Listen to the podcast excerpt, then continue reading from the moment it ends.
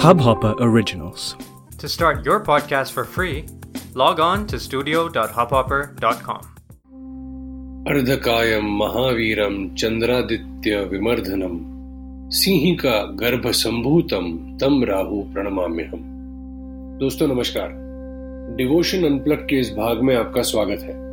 दोस्तों मैं हूं गिरीश कुलकर्णी और हर हफ्ते की तरह हम इस हफ्ते बात करेंगे एक विशेष ग्रह के बारे में. ये विशेष ग्रह है राहु ग्रह. राहु ग्रह जो उत्पाती ग्रह के नाम से भी जाना जाता है. तो आज के इस एपिसोड में हम जानने की कोशिश करेंगे कि क्या करने से आप राहु के जो कुप्रताप है या जिस प्रकार से राहु आपके पत्रिका में आपको तकलीफ दे सकते हैं उनसे किस तरीके से बचा जा सकता है. राहु ग्रह का जन्म या राहु और केतु ग्रह का जन्म किस प्रकार से हुआ और कौन सा वो मंदिर है या कौन से वो आराध्य है जिनकी पूजा करने से राहु ग्रह शांत हो सकते हैं. दोस्तों ये हमारा जो नवग्रह सीरीज और नवग्रह सीरीज के रिलेशन में जो मंदिर है इसका ये 8वां एपिसोड है और 2 एपिसोड्स होने के बाद हम इस सीजन को फर्स्ट सीजन को एक विराम देंगे थोड़ी समय के लिए. आपसे विविध प्रकार से जो इनपुट्स आते हैं उन पे बहुत हम काम कर रहे हैं और ज्यादा से ज्यादा जानकारी आप तक पहुंचाने की कोशिश कर रहे हैं. तो आइए आज के इस एपिसोड में जानते हैं राहु ग्रह के बारे में और उन सारी चीजों के बारे में जिससे हम राहु ग्रह को प्रसन्न कर सकते हैं. आइए मुड़ते हैं हमारी पहले सेक्शन की ओर.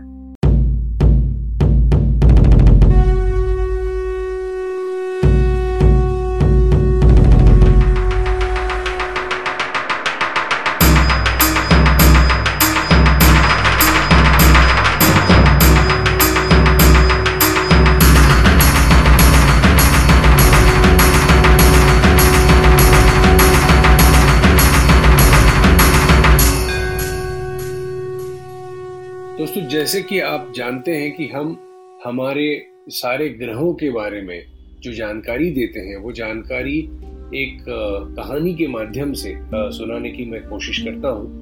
तो आइए जानते हैं किस प्रकार से राहु और केतु ग्रह का जन्म हुआ. कहानी तब की है जब देव और दानव में एक बड़ी जंग छिड़ गई थी, जब अमृत मंथन चल रहा था. अमृत मंथन की ओर जब उस मंथन से बहुत सारी चीजें बाहर निकली तो भगवान भोलेनाथ ने जब विष बाहर निकला उस अमृत मंथन से तो भगवान भोलेनाथ ने उस विष को ग्रहण कर लिया और माँ पार्वती की कृपा से उस विष को अपने गले में ही रुका दिया, जिसके चलते उनका नाम नीलकंठ या नीलकंठेश्वर पड़ा. आगे चल के जब उस अमृत मंथन से अमृत निकला तो सारे देव और दानव उस अमृत को पाने के लिए पूरी कोशिश करने लगे. तब भगवान विष्णु ने एक मोहिनी अवतार लिया. तो भगवान विष्णु ने मोहिनी अवतार लेके एक ओर देवों को बिठा दिया, दूसरी ओर दानवों को बिठा दिया. तो भगवान विष्णु ने एक प्रकार से छल किया.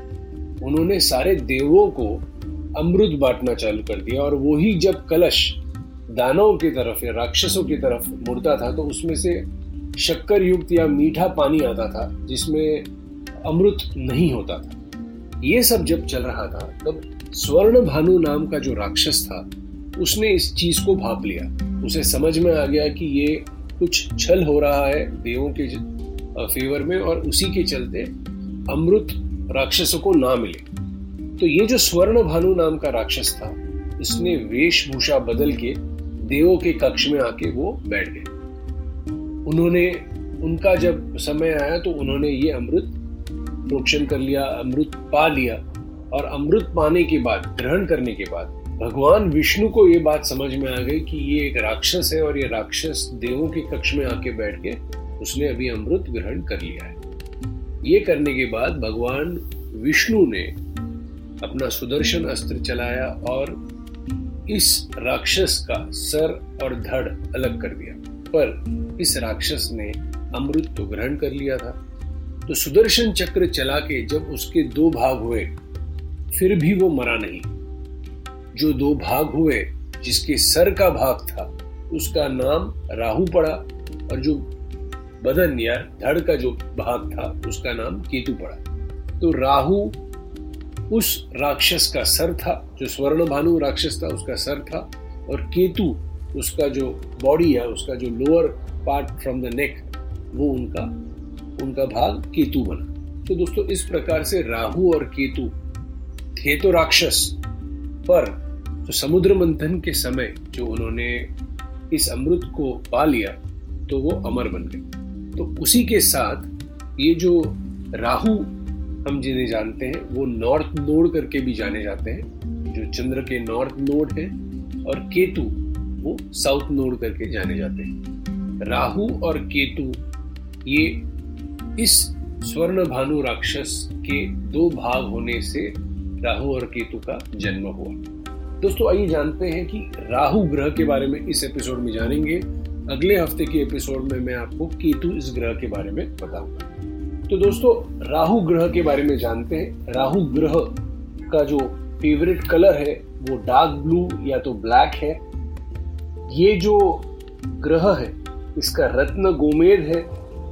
8 मुखी रुद्राक्ष धारण करने से राहु का प्रकोप कम होता है, ऐसा जाना गया है। इसकी जप संख्या 18,000 है और इसका जो जप है वो है ओम राम राहवे नमः, ओम राम राहवे नमः, ओम राम राहवे नमः। ये जप आप 18,000 बार कर सकते हैं। इसका और एक जप है जो है ओम भ्राम भ्रीम भ्रौम सह राहवे नमः, ओम भ्राम भ्रीम भ्रौम सह राहवे नमः, ओम भ्राम भ्रीम भ्रौम सह राहवे नमः। ये जो जप है या ये जो अनुष्ठान करके, संकल्प करके इसे अगर किया जाए तो इसका पूर्ण फल मिलता है, ऐसा कहा गया है। दोस्तों, राहु ग्रह माँ दुर्गा से बहुत डरते हैं, ऐसा शास्त्रों के द्वारा लिखित है। तो माँ दुर्गा का अगर पूजन या माँ दुर्गा का अगर अनुष्ठान या हर शुक्रवार आप अगर माँ दुर्गा के मंदिर में जाके उनका दर्शन लें तो राहु ग्रह आपको उतनी तकलीफ नहीं देता जितने आपके पत्रिका में है, ऐसा भी कहा गया है। राहु ग्रह को सबसे आराध्य है काल भैरव भगवान। काल भैरव जी जो शिव अवतार है, हमने हमारे पहले एपिसोड्स में इसके बारे में बहुत ही जानकारी दी है, तो आप उसे रेफर कर सकते हैं। तो काल भैरव अष्टकम सुनना या काल भैरव अष्टकम का जप करना, ये राहु ग्रह का जो उत्पात है कम करने का एक सबसे आसान और सबसे इफेक्टिव तरीका है, ऐसा हमने जाना है। दोस्तों, राहु ग्रह का दान है वो है नीले फूल, नारियल, मूली, सरसों, नीलम, कोयला या नीले वस्त्र। किसी भी व्यक्ति को अगर आप शनिवार के दिन या कोई भी दिन अगर आप दान करते हैं, विशेषतः शनिवार के दिन, तो राहु ग्रह के जो कोप है या राहु ग्रह के जो तकलीफें हैं उसमें से आप बच सकते हैं। दोस्तों, और कई चीजें हैं जिसके चलते हम हमारा राहु या राहु ग्रह की जो नेगेटिविटी है वो कम कर सकते हैं। सबसे इम्पोर्टेंट चीज ये है कि दोस्तों, आपके घर पे अगर कोई घड़ियां हैं जो बंद पड़ी हुई हैं तो आपको इन घड़ियों को या तो शुरू करना है या तो उन्हें दान कर देना है, पर बंद घड़ियां घर पे रखिए तो तकलीफ आनी ही आनी है। आपको आपके घर पे, ऑफिस में या आपके कोई भी स्थान पे बंद घड़ियां नहीं रखनी। दूसरी बात, मोर पंख जो होता है, मोर पंख अगर आप आपके घर में रखें, आपके पूजा स्थान में, घर पे, ऑफिस पे, तो मोर पंख भी सबसे पॉजिटिव एनर्जी क्रिएटर कहा जाता है। भगवान कृष्ण का भी वो फेवरेट है।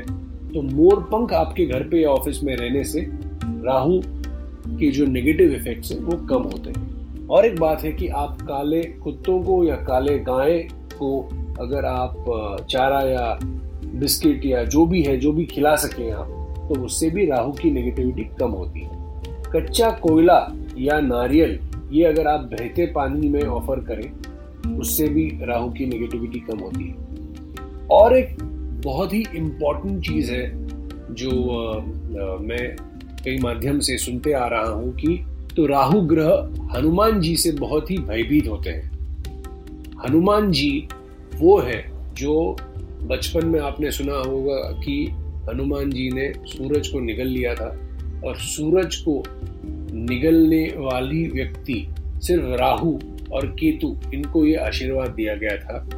ग्रहण काल को सिर्फ राहु या केतु उनको ग्रहण कर सकते हैं।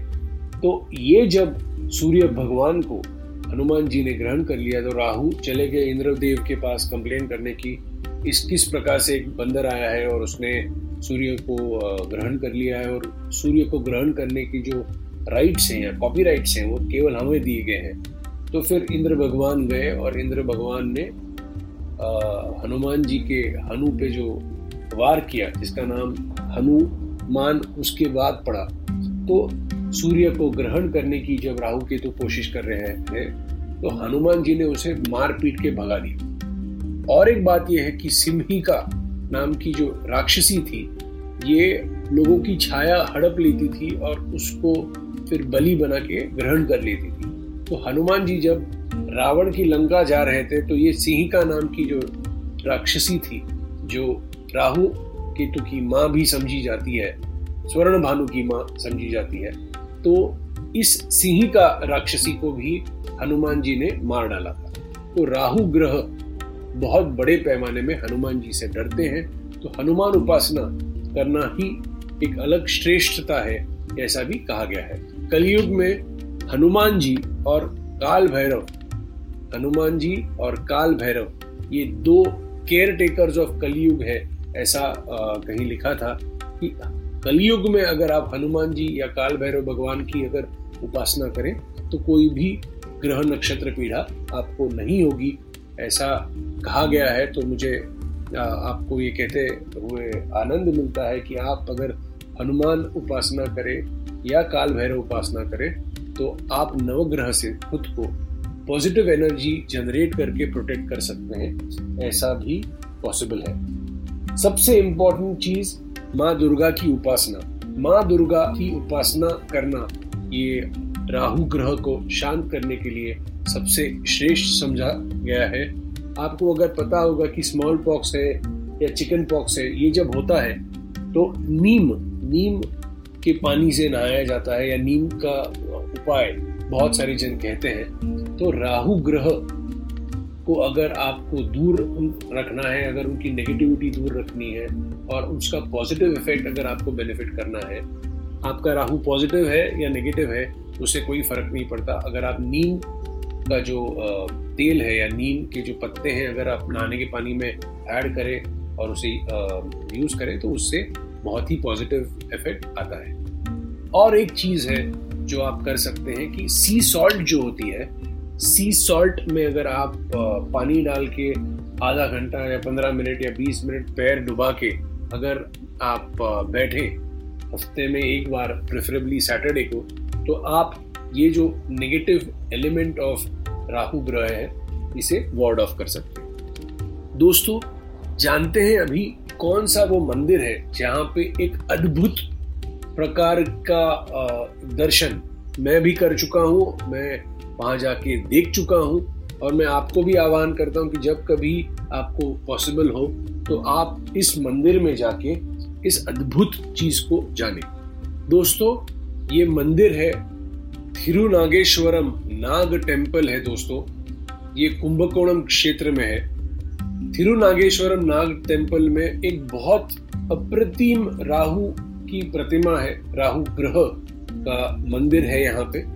और दोस्तों विशेषता मैंने देखा है कि शनिवार के दिन जब आप राहु काल में जाके यहाँ पे दूध का अभिषेक करते हैं तो वो जो राहु प्रतिमा पे जो दूध अर्पित होता है और वो नीचे जब धारा होती है उसकी, तो उसमें आप एक ब्लूइश टिंच देखोगे, नीले रंग का दूध दिखता है। दोस्तों, ये अद्भुत एक्सपीरियंस है। लोगों को लगता है कि यार ये कैसे पॉसिबल है, ये ऐसे कैसे हो सकता है। और दोस्तों, राहु काल के दिन अगर आप शनिवार के दिन इस मंदिर में जाते हो और दूध अभिषेक करते हो तो आप देखोगे कि जो नीले रंग का एक दूध की धारा वहां से बहती है। तो ये राहु का टेम्पल है, राहु का मंदिर है जो आपको विजिट करना है। वहां पे हर प्रकार से जाप पूजा अनुष्ठान और आपके राहु महादशा और अंतर्दशा के दरमियान जाके आप वहां से आपका राहु ग्रह पॉजिटिव कर सकते हो। उसी के साथ मुख्यतः आप अगर काल भैरव अष्टक सुने या काल भैरव मंदिर में जाके काल भैरव बाबा की उपासना करें तो राहु शांत हो सकता है, राहु के कू इफेक्ट्स या बैड इफेक्ट्स कम हो सकते हैं और आप पे राहु ग्रह की कृपा बनी रह सकती है। दोस्तों, आज के इस एपिसोड में हमने जानने की कोशिश की कि कौन से वो अलग अलग राज है या उपाय है जिन्हें करने से हम हमारा राहु जो नेगेटिव है उन्हें आप पॉजिटिव कर सकते हैं। अगले एपिसोड में हम जानेंगे केतु ग्रह के बारे में और किस प्रकार से केतु ग्रह आपके लिए बहुत सारी अद्भुत चीजें दे सकता है, आपको आशीर्वाद मार्गदर्शन, और उसी प्रकार से केतु ग्रह का उपाय क्या होगा ये हम आने वाले एपिसोड में जानेंगे। दोस्तों, मैं आपका आभारी हूँ। आप बड़े पैमाने में हमें लिखते हैं connect@templeconnect.com पे आपके इनपुट्स आप शेयर करते हो। उसी के साथ ही साथ आप हमें आपके जो क्वेरीज हैं वो भी शेयर करते हैं। मेरी एक मनोकामना है, मेरी एक कोशिश है कि मैं ये आपके क्वेरीज अच्छी तरीके से रिजॉल्व करूँ, शेयर करूँ और ज़्यादा से ज़्यादा मंदिरों के बारे में आप तक इन्फॉर्मेशन पहुँचाऊँ। दोस्तों, आज का ये एपिसोड हम यहीं रोकते हैं और आने वाले एपिसोड में और कई बातें करेंगे इस डिवोशन अनप्लग के माध्यम से, which is powered by temple connect. मैं हूँ आपका दोस्त Girish Kulkarni, signing off for the episode today. ओम नमः शिवाय, ओम नमः शिवाय, ओम नमः। इस हब हॉपर ओरिजिनल को सुनने के लिए आपका शुक्रिया। अगर आप भी अपना पॉडकास्ट लॉन्च करना चाहते हैं तो हब हॉपर स्टूडियो वेबसाइट पे रजिस्टर करें और 1 मिनट के अंदर अंदर अपना खुद का पॉडकास्ट लॉन्च करें। यही नहीं, स्टूडियो देता है आपको पूरी आजादी कहीं भी कभी भी अपना पॉडकास्ट लॉन्च करने की सिर्फ 3 आसान स्टेप्स में। तो साथ में अपना पॉडकास्ट शुरू करने के लिए तैयार? Just hop on hub hopper, simply content.